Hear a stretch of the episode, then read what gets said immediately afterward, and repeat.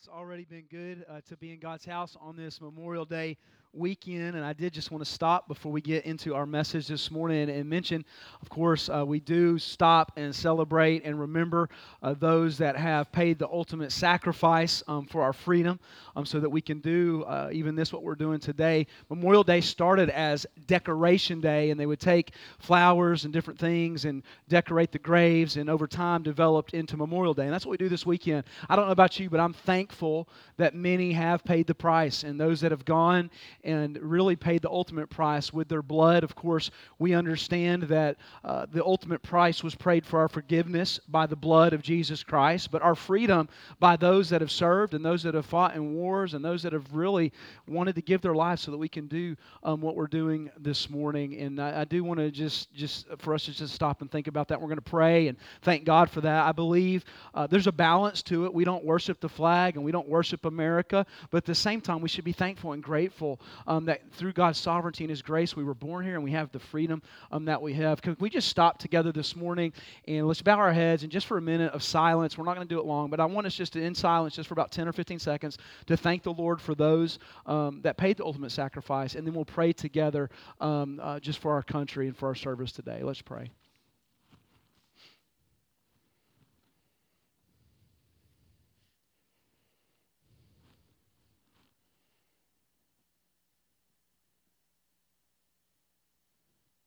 Father, we do thank you, Lord, for our freedom.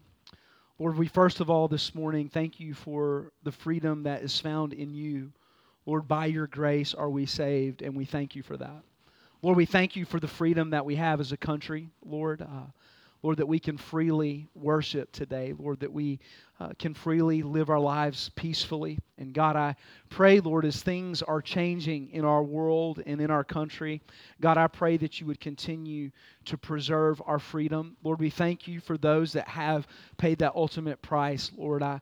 I think of, Lord, many today that remember loved ones. Lord, we all are connected to somebody, Lord, and we, we do thank you for that, Lord, that, that sacrifice. Lord, I thank you for our country. Lord, I thank you that, Lord, through your sovereignty and your grace, Lord, that I was born here. And, Lord, I can live a free life. And, Lord, uh, Lord, uh, it's just so much to be thankful for. And, Lord, I think sometimes if we're not careful, God, I can take that for granted. And, Lord, I do thank you for it. I thank you for freedom. Lord, I, I thank you that your grace has been shed. And, Lord, as, it, as times continue to change, God, may we, uh, Lord, continue to have a free country, Lord, for our kids and our grandkids and the generations that will come after us. Lord, I, uh, I pray, God, that you would preserve our nation and preserve our freedom. Lord, I pray for our leaders, Lord. I, I pray, Lord, just, Lord, I, I, pray that your hand, Lord, would be on uh, this place. And God, I, I thank you for our church this morning. Lord, we can come, we can worship you. Lord, we can be encouraged through song, Lord, and through the scriptures. Lord, I, I pray as we teach your word this morning.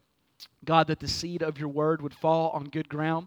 Lord, I pray that you would grow each one of us, Father. Thank you for what this weekend represents, Lord. And I thank you what Sunday uh, represents, God, that we serve a risen Savior. Lord, bless everything that's said and done. In your precious and holy name we pray. Amen. Let's open our Bibles this morning. Daniel chapter number three. We're going to step out of Luke um, just uh, for a minute, just for today. Um, the book of Daniel, awesome book. And really, the theme of Daniel is this God's sovereignty over history, over kingdoms, over empires, and God sets up and he removes kings as he pleases. Jewish history around 607 BC is where we find the setting of our, uh, of our text this morning. Everybody, right up here. It's where we, we find the setting of our text. Uh, there was an egotistical uh, man, basically named uh, Nebuchadnezzar, that had taken over, and that was uh, in rule. He was the monarch. He ended up attacking the tribe of Judah. He not only uh, took over the countryside, but he kidnapped, if you will, the most intelligent, the best and took on um, uh, these young men as captives. We know the story. This period of captivity is what is known today uh, as uh, it, this area would have been known. It, it would have been known as modern day Iraq. So that's where the setting is as far as geographically where this is taking place. This was a severe time of trial for God's people. Man, this was a time uh, for God's people uh, that they were they were under trial, they were under persecution. And I want to just say this as we get in this text this morning. That is nothing new. Okay, I think sometimes in our world we we think that listen, we're we're only seeing uh, the things that we're we're only seeing craziness now. If you remember all the way back to Genesis six, it got so bad, and I've said this many times that God ended up wiping out everybody but one family. Okay, since the fall of man, it has always been bad. But in our text that we're going to look at this morning, there was a, a young leader named Daniel. We're familiar with him, and there were some other young men. There were four others named Shadrach, Meshach, or three others, uh, Shadrach, Meshach, and Abednego. And during this time in Jewish history, what had happened is everything they had been taught had brought, been brought into question. Everything that they had grown up learning had been brought in to question. Uh, not only did Nebuchadnezzar endeavor to change uh, their dietary laws and change all the law that they had grown up learning, he, w- he, he was really trying to get them to change their mindset, their outlook, the way that they would worship. He was trying to get them to follow after a paganism, uh, which was something that they, they had not followed. They had followed the one God, the true God, Jehovah. He makes a large image of himself. We know this in the text here, and demands everyone to bow and, and worship. This guy was so proud of himself that this, this statue of himself, it wasn't just a statue like a life size statue. Okay, this thing was 90 feet tall. Okay, can everybody say he, he liked himself? All right, it, this statue was 90 feet tall. It was, uh, uh, and so that, that's where we find this text. And I just want to work through these verses and give you a couple things that I think are very practical for us in the day that we live in. But let's just hop into chapter number three. We're going to have a little Bible study this morning, and then talk together, and then go home. And we would enjoy some sunshine and some hot dogs and hamburgers, but it's fall today, okay? So do whatever you're going to do. Maybe snuggle up in your blanket next to your fire when you get home today, all right? Look at chapter number three. Look at verse number one. Nebuchadnezzar the king made an image of gold whose height was threescore cubits, the breadth thereof six cubits, and he set it up in the plain of Dura in the province of Babylon. So this 90 foot statue. Then Nebuchadnezzar, the king, sent together all the princes, the governors, and the captains, and the judges, and the treasurers, and the counselors, and the sheriffs, and all the rulers of the provinces to come to the dedication of the image which Nebuchadnezzar the king had set up. So he builds a statue, and he basically orders every province, all the governmental leaders to bring their people in to see this for this dedication. All right, so this guy's like, hey, everybody's come coming and we're going to dedicate my statue to me okay? That's this guy had a he was very proud okay? Very proud of himself. Look at verse 3 then the princes and the governors and the captains and the judges and the treasurers and the counselors and the sheriffs and all the rulers of the provinces were gathered together unto the dedication of the image that nebuchadnezzar the king had set up. And they stood before the image that nebuchadnezzar had set up.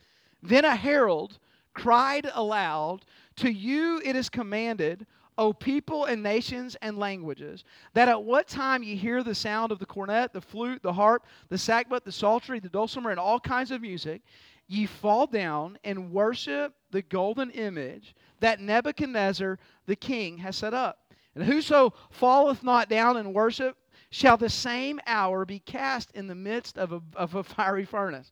So he calls everybody here for this dedication of himself of this statue himself. And then he has a herald stand up, and that herald would be like if you've watched some of the, the movies, like in the Knight's Times. Um, I don't know if y'all ever seen a Knight's Tale before, but they'd, they'd always introduce the knight, okay? And he would get up, and this is what this herald does. He gets up and says, Listen, when this, he's, he's yelling it out. You got a picture. He's like a spokesman, you know. And I just picture this little guy with the, with a little hat on. Y'all know what I'm talking about? Look like an elf kind of. Not funny? Okay, it's funny to me. All right. My imagination runs wild sometimes. And he yells out, we're going to play some music, and he lists all these instruments. And he says, when you hear these instruments play, guess what you're supposed to do? You're supposed to bow. You got to bow to the statue of Nebuchadnezzar. By the way, could you imagine the, the conversation Nebuchadnezzar must have had with everybody? Hey, listen, we're going to play this music. and when I play this music, everybody, I want everybody to bow. I mean, this dude really, I mean, that's a prideful, I mean, that's a pretty prideful person. So he, he, they say that. And if you don't bow, this is what's going to happen. And, and I want us to stop and just think for just a second here. Sometimes I read these stories and my imagination does run wild, but these were real people, real time, real day, real government, real king. I mean, they're, they're trying to just live their lives, okay? If you don't bow, you're going to get thrown into a fiery furnace. I mean, that's pretty serious. And this is what he's this is what this herald is saying. If you don't bow, you're going to die. Would y'all say that's a pretty big consequence for not bowing? If you don't bow to this 90 foot golden statue, you're going to die. Your, your life is at stake over this decision. Look at verse 7. Therefore, at that time, when the people heard the sound of the cornet, the flute, the harp, the sackbut, the psaltery, and all kinds of music, all the people, the nations, and the language, look what they did. They fell down and they worshiped the golden image that Nebuchadnezzar, the king, had set up. So the government here says, and that's what, that's what Nebuchadnezzar was. He was the government. He says this if you don't bow, you're going to die. The music plays, and what does everybody do? Everybody bows. Look at verse 8. Wherefore, at that time, certain Chaldeans came near and accused the Jews. So, everybody right up here. So, who were the Jews? I don't mean to bore you with the Bible. We're going to work through this whole text of this morning. Who were the Jews that were here? It was those that have been taken captivity. Specifically, we were going to see these three uh, Shadrach, Meshach, and Abednego. Okay? Look at verse number 9. They spake and said to the king Nebuchadnezzar, O king, live forever. They're really kissing up to this guy.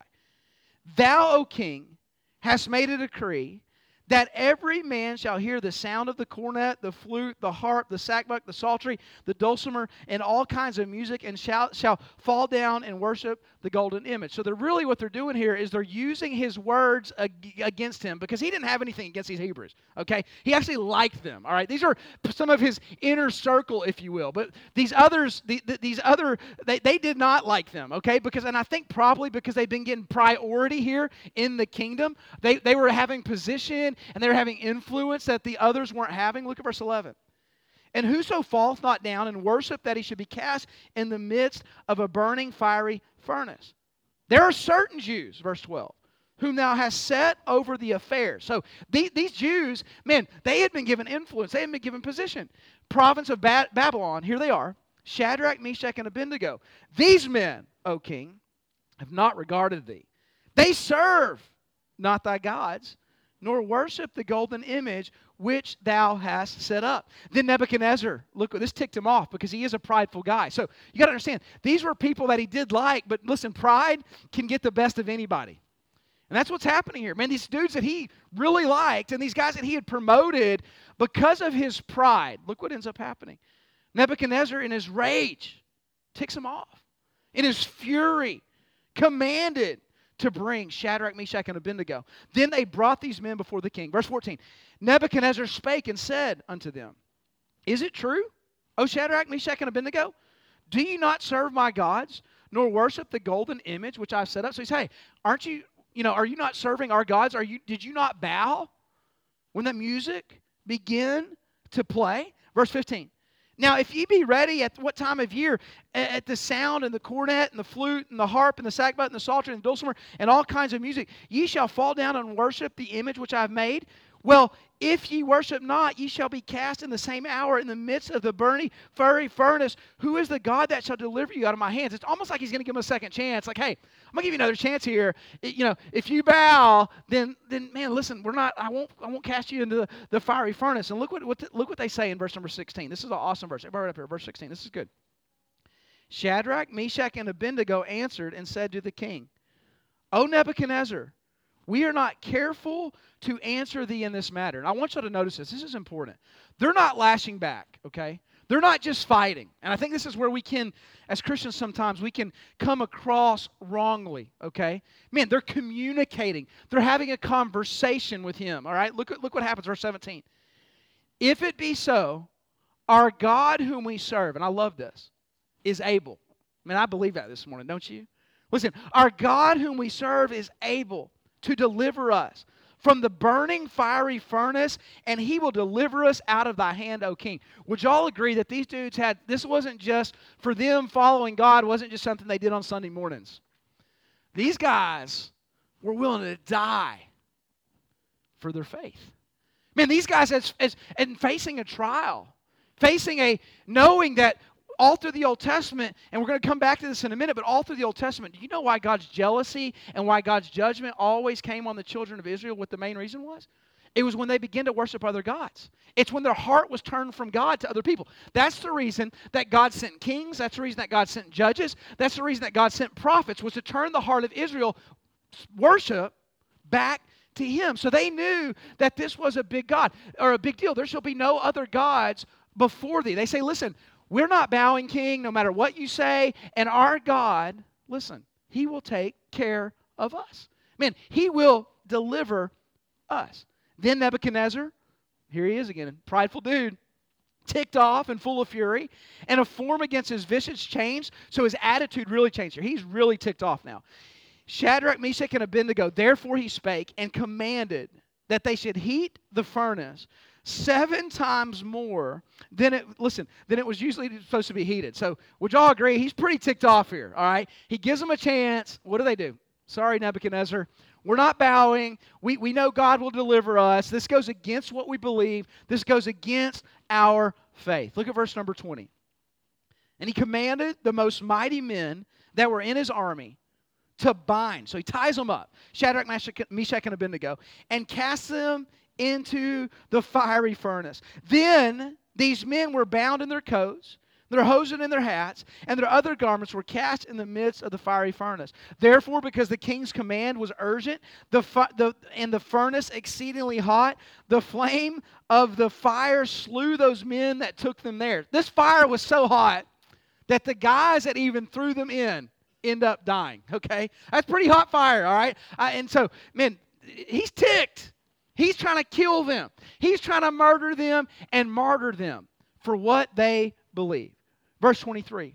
And these three men, Shadrach, Meshach, and Abednego, fell down bound into the midst of the burning fiery furnace. Then Nebuchadnezzar the king was astonished, and he rose up in haste and spake and said to his counselors, and I love this verse Did we not cast three men bound into the midst of the fire. Could you imagine being Nebuchadnezzar? And you throw these three Hebrew teenagers or young men in the fire, and it's like, man, I just threw three people in there. Why am I seeing four people? And look what he says. They, they, they answered and said unto the king, True, O king. And he answered and said, Lo, I see four men loose, and they're walking. What an awesome miracle. In the midst of the fire. They have no hurt. And the form of the fourth, I love this, is like the Son of God. Nebuchadnezzar came near to the mouth of the burning fiery furnace, and he spake and said, Shadrach, Meshach, and Abednego, ye servants of the Most High God, come forth and come hither. Shadrach, Meshach, and Abednego came forth in the midst of the fire, and the princes and the governors and the captains of the king's counselors, being gathered together, saw these men, and notice this, upon whose bodies the fire had no power, nor was a hair of their head singed, neither were their coats changed, nor the smell of the fire had passed on them. Man, God was protecting them, wasn't He? Man, their faith, man, their faith here, man, it, it was proved, and it was proven by God. Man, their faith, and they end up in this fire, and this is an awesome story to think about. Man, they, they, they don't even smell like smoke when they come out of there. Man, their clothes haven't been marked. Think about the miracle here. The men throwing them in even died. Yet these guys remained untouched, unharmed. Verse 28 Then Nebuchadnezzar spake and said, Blessed be the God. Shadrach, Meshach, and Abednego, who has sent his angel and delivered his servants that trusted in him, and have changed the king's word and yielded their bodies that they might not serve nor worship any God except their own God. Therefore, I make a decree that every people, nation, and language which speak anything amiss against the God of Shadrach, Meshach, and Abednego, what an awesome turn of events here, shall be cut into pieces, all right, and shall be made a dunghill because there is no other God that can deliver after this sort. Then the king promoted Shadrach, Meshach, and Abednego in the province of Babylon. This is a wild story of three men whose faith in God, regardless of what was going on in the culture, made a big difference. I mean, they simply stood when everyone else bowed. When everybody around them was bowing to the idols, really the one idol, fearing for their life, what did these three young men do? They stood because of their faith in God. There's three things that I want us to notice from this text this morning that I think are very applicable from this story to our lives. Just like there was a call of the culture in their day. What was it? It was to follow the gods of Nebuchadnezzar. It was to worship Nebuchadnezzar. It was bow to Nebuchadnezzar or you're going to die. Can I just say in our culture, how many of you know there's there's a call going on in our culture right now? And this is the word, this is the call that's going on in our culture. I wrote the word down. Idolatry. The same thing that was going on then is the same thing that's going on now. You say, Jake, what do you mean by the call of the culture, idolatry? Listen to me. Since the fall of man in Genesis chapter number three, there has been an issue with humanism and there's been an issue with idolatry. The three things back in Genesis chapter number three, we know these, we've studied them a lot. The, the lust of the flesh, the lust of the eyes, and the pride of life. If you were to define the word idolatry, this is how you would, uh, I find it, define it. The worship of idols. The worship of something other than God as though it were God. Now, I understand that most of us this morning aren't going to have, and you may, I don't know, uh, we're living in some crazy times, but most of us aren't going to go home and have some, uh, you know, have some little statue that we're going to pray to, or some statue we're going to bow to, or some totem pole, you know, that we're going to go light incense around, or some rug that we're going to get out. And y'all heard it before. It's not funny to you anymore, but it's still funny to me. And we're going to sit there and go, yama, yama, yama. Huh? We're not going to do that. Burn some incense and maybe maybe you know do some you know some crazy. There's people that still, and I know this sounds nut nuts. Old Testament, man, they sacrificed all kinds of stuff. We're going to look at some false gods here in just a second. But idolatry is putting anything in the place of God. Here, Nebuchadnezzar was leading a nation in idolatry, an idol of himself. There is, this is nothing, and this is what I want us to understand. Idolatry is nothing new in our world. God's people, throughout all of history, have followed idols. That's why God's punishment and God's jealousy is displayed throughout the whole Old Testament. Uh, the Old Testament, you're going to find these false gods. Let me just give a couple of them to you. The Ashtaroth, this goddess of the Canaanites, was connected with fertility and maternity. Worship of Ashtaroth was strong at Sidon. She was sometimes called uh, a, a, a companion of Baal. By the way, she was the reason that King Solomon fell. God's people following a false God. You're going to find it all through the Old Testament. One that's very familiar to us is Baal.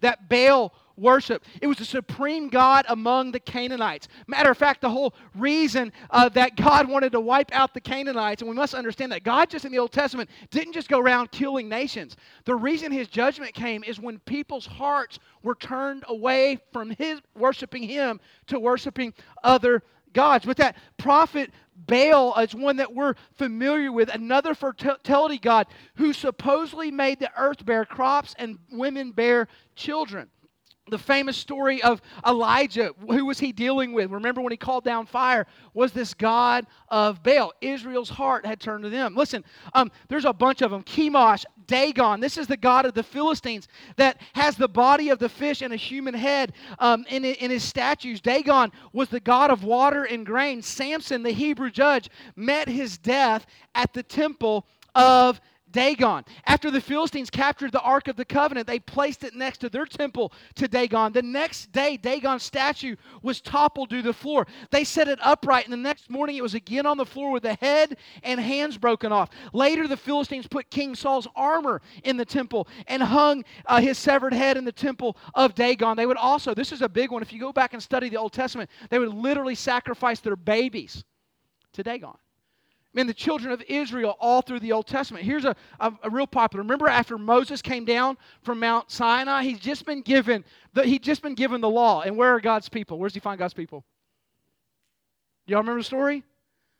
He's literally just been given God's God's law. And he comes down, and his people are there. And I'm not trying to be crass this morning. They're naked, doing stuff that's insane, dancing around a golden calf. This is where God's judgment comes. When God's people, listen, begin to worship things other than God. That's what a common thing in the Old Testament is this idea of idolatry. We could go through a bunch more in the Old Testament, right? They, they worship, what, what the children of Israel had done is they begin to take on that Canaanite, these Canaanite gods. And when you talk about these fertility gods, they would literally worship God through different sex acts and different things like that. I'm talking about sick stuff, all right? And this, these were God's people that would follow down those roads. Now, today, if you think about idolatry in our life, what do you think about? What is it in our lives and in our culture that begin? It may not be Nebuchadnezzar being 90 foot tall, but what about this? I think one of the big ones right now in our world, one of the big false gods and idols is identity. It's all you hear about. It's become a religion. And you know what? If we're not careful, many of us will bow to what the culture says about identity. I mean, we can be swept into. What about pleasure? And we live in, a, especially in America, like one of the things that we love is pleasure, comfort. I don't know about you, but I don't like not having air conditioner. Somebody help me this morning. I don't like it. I don't like being, does anybody like being uncomfortable? Like, I hate it, man. I hate being uncomfortable. But I think as Americans, one of the things that we really do go at, man, it's about pleasure. It's about how does this make us, maybe put this way, feel. We begin to make decisions based on feeling. So we have these idols of maybe identity, maybe these idols of pleasure. How about these two? The idols of religion. say, what, what do you mean? There's people that work, worship religion and they don't worship God. You understand what I'm saying? They worship. I know people, and I've met people, and even been guilty of it in my past that worship rules, regulations, standards. I know people that worship. You know, you can take a good thing and begin to make an idol out of it. I know people that worship the Bible instead of the God of the Bible. It's a good thing. Is everybody tracking me on this? But if we're not careful, this good thing in our lives can become a bad thing. I know people that worship being a Baptist. Gag a maggot this morning. I'll take it off the sign. Somebody help me. I don't care. You understand what I'm saying? We, we, we worship these different things if we're not careful. I know people that worship family, the God of family. Man, we bow to family. We bow to identity. We bow to religion. We bow to good things sometimes, but anything that's our focus that takes away from the glory of God can be an idol in our lives. What about this secular humanism? Basically, man, how do we feel about it? Living life based on those things pleasure, how it makes us feel. Everything goes is okay. Here's another one that's an idol in our world today acceptance and tolerance. How many of y'all figured out they're screaming tolerance the most? They ain't going to give it to us. Become an idol. Oh, we just need to tolerate everything. Now, listen, this is where I'm at with some of this stuff. If you want to do that, that's your business, right?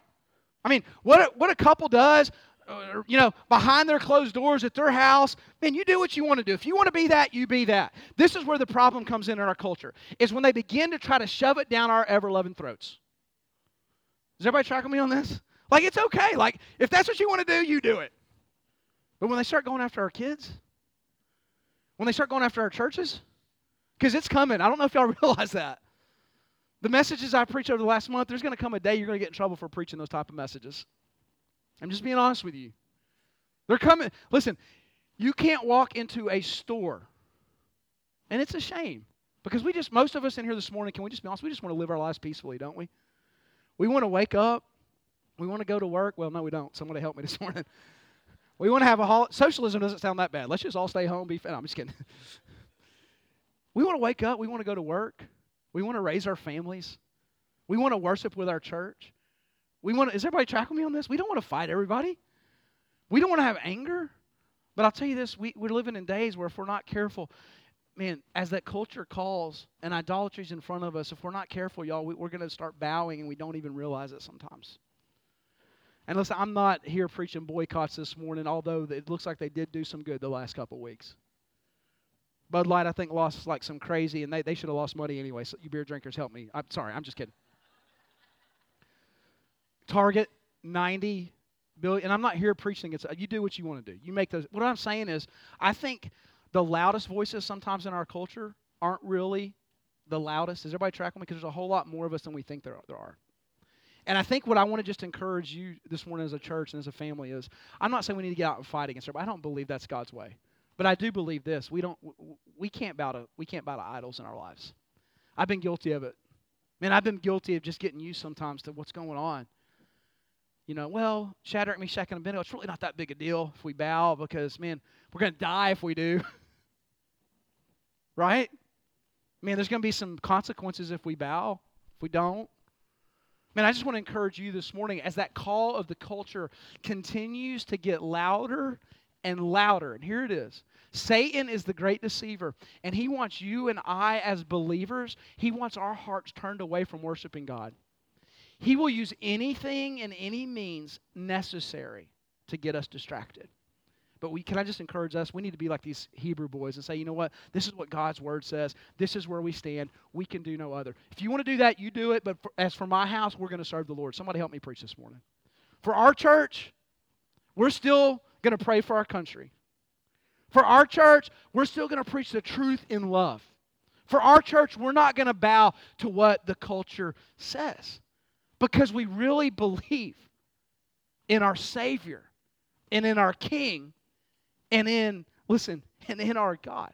So, man, the call of the culture, listen, is, is, is, is this, this idea of idolatry. And then I wrote this down. The call of the crowd is this they want us to bow. They want us to bow. Most of us, as I mentioned, we just want to live lives quietly, peacefully, but they're screaming at us to bow. You say, I don't believe that, Jake. Turn your TV on. You see the most god awful stuff you've ever seen in your life right now on television. I mean, I mean, like stuff where Y'all know, I mean, like stuff when you have kids in the room that you're like, what in the world is going on? Like, this is crazy sickness. And I've already said this. If you want to do that stuff behind you, you do what you want to do. But when, hey, when we're, when we're having this stuff in libraries, when we're having this stuff on every single commercial, and I'm not going to go into it. I've been beating it and hitting it in the, right between the eyes a lot lately. But here's the thing if we're not careful, that call for us to bow, we're going to say, oh, it's not a big deal. And you know what? We may not face the consequences, but can I just tell you who's going to face them? Our kids and our grandkids are. I mean, our kids, can you imagine? I mean, I, I, I can't imagine. Like, I, I laughed. Jason, I, I said this the other day somebody. I used to a little bit tongue in cheek laughed at some of the old timers when they would say, oh, it's coming. This is what's going to happen. And it came a lot faster than they even thought it would. I used to laugh a little bit. No, it's not that big a deal. No, it is a big deal. And listen, if we're not careful, we'll find ourselves, man, at that moment when that music starts to play and we have a choice either to stand or to bow, man, I pray that we'll have the faith in God, in the belief that His Word is true, that we gracefully and lovingly have some stinking backbone and stand for what God's Word says. That jealousy and anger in Scripture is always related to worshiping other gods, idolatry. Listen, violence isn't the answer. I saw a video of yesterday of a guy going into Target, tearing everything down. I want to do that, but that ain't right. We're never for destruction of someone else's property. Listen, uh, the Hebrew boys stood for what they believed. When the entire crowd was bowing, they stood strong. In this day and hour, I just want to encourage us as a church don't bow and stand strong. We must be the ones, listen, who educate our kids on what God's word says. You, parents, you listen to me. If you're depending on the government, that's another sermon for another day.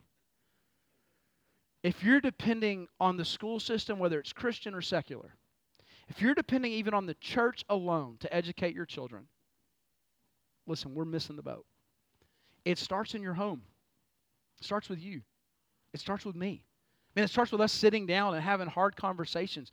Man, do you understand? We have to have conversations with our kids today that, man, my parents would have never dreamed they would have had to have with me. When it comes to identity, when it comes to marriage, when it comes to this world, when it comes to the thing they're going to face. Man, we've got to have sit down and have honest conversations with them because listen, if we don't, man, the America that we live in, they ain't going to know. Listen, our grandkids aren't going to even they're not even going to believe the stories that we're going to tell them. I want us just to think about this this morning for a minute. Don't, and I just want to encourage you: don't give in, don't bow. The world says we must base all these things on feeling, and I'm not going to go into all of it again this morning because I did a, a, huge monologue on it recently. But listen, we can't go. On, but here's the thing: you, you've, you've got to learn to teach your kids and to be in the Word with them and to teach them that God designed them and God created them and they're not a mistake and who God made them to be is who God made them to be and He has a calling for them and He has a blessing for them. Listen, and He wants their heart of worship. Man, that's what our kids need to see. They need to see that God's not mad at you, God's not angry with you, God loves you, and listen, God made you, and He's your Father, and He deserves your worship, and He alone wants to direct. And is everybody tracking me here this morning? That's what true faith is. We've got to communicate that to the next generation that the God we serve is on the throne and that He's sovereign and that He loves us and that He wants to use us. And even in these dark days, these are good days to serve Jesus and these are good days not to bow and these are good days to do what's right and to stand in this culture. I remember when we were younger, we wanted to be rebels. Like, we wanted to be the bad boys. I mean, we were like sixth graders walking around with dips of snuff in our mouth in North Texas, you know. We want to be the, you know, you want to be, tell your kids this, you want to be a rebel today? If he's a boy, date a girl. Huh? You want to be a rebel in the society we are today? Do what's right. Live right. Keep yourself pure. Man, you want to be a rebel today? Because that's what we want. We want you want to be a rebel? Man, be a normal, functioning person in society. Get a job. We laugh about it, but that's a stinking truth. I told someone the other day, my daughter's 19 years old. She get, you know what she does every morning? When her alarm goes off at 6:15, she gets her tail out of bed and she goes to work. She works more than some grown men I know do. Huh? We've got to listen, y'all. If it don't start in our homes, where's it going to start? If we don't reclaim, and I'm, i preached last week, I'm not talking about the American dream. I'm talking about loving our families and having a church that worships God and just being good members in society. If we're going to do that, it's going to take us to society. You know, we're not bowing. I'm not giving in. And, you, and honestly, eventually, it, just like with them, it may get where it costs us something.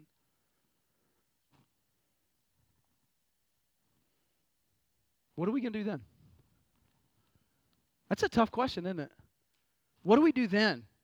When they say, hey, you can't do this if you don't do this and this. We got closer a couple years ago, by the way. If you don't think we were close, we were as close as we've ever been as a country to being there. What are we going to do? Here's the thing that the boys knew. Thirdly, is this: when when the culture's calling to bow, listen. When the when the crowd's calling for us to bow, here's what they knew: there was a care that it can only come from Christ, and there's a peace that only comes from following Him. They knew that if they had to die for the cause of Christ, he would give them the grace to face whatever they went through. I've often wondered in my life when true persecution comes, what's really going to happen for, with us? I wonder how many, there'll be some that hide, draft dodgers. They'll tuck their tail and they'll hide. There'll be others that are probably a little oh, extreme, but I, I'm talking just for us that want to leave our lives peacefully, do what's right, stand for Jesus, love our families, love our church, and live free lives. I wonder if we're if we have the type of faith that we know, listen, even if this costs me, man, I'm willing to stand for what's right. I thought about this on Memorial Day. Aren't you thankful that some generations before us in World War II and World War I, some men had some grit that said, you know what, if this costs us to preserve our next our freedom, somebody better help me this morning. I'm around some preachers, a bunch of pacifists anymore that says, oh, oh, I can't believe, you know, we're, we shouldn't go to war, we shouldn't care about politics, we shouldn't care about of America. I'm just telling you, I still do. I still believe in it. I'm still thankful for it. I'm thankful for those that have bled. I'm thankful for those that have fought. I'm thankful. I'm not ashamed. Is anybody y'all y'all tell y'all hearing me this morning? And that's for our country. But also bigger than our country is this man, for our Christianity, for what we believe as Christians.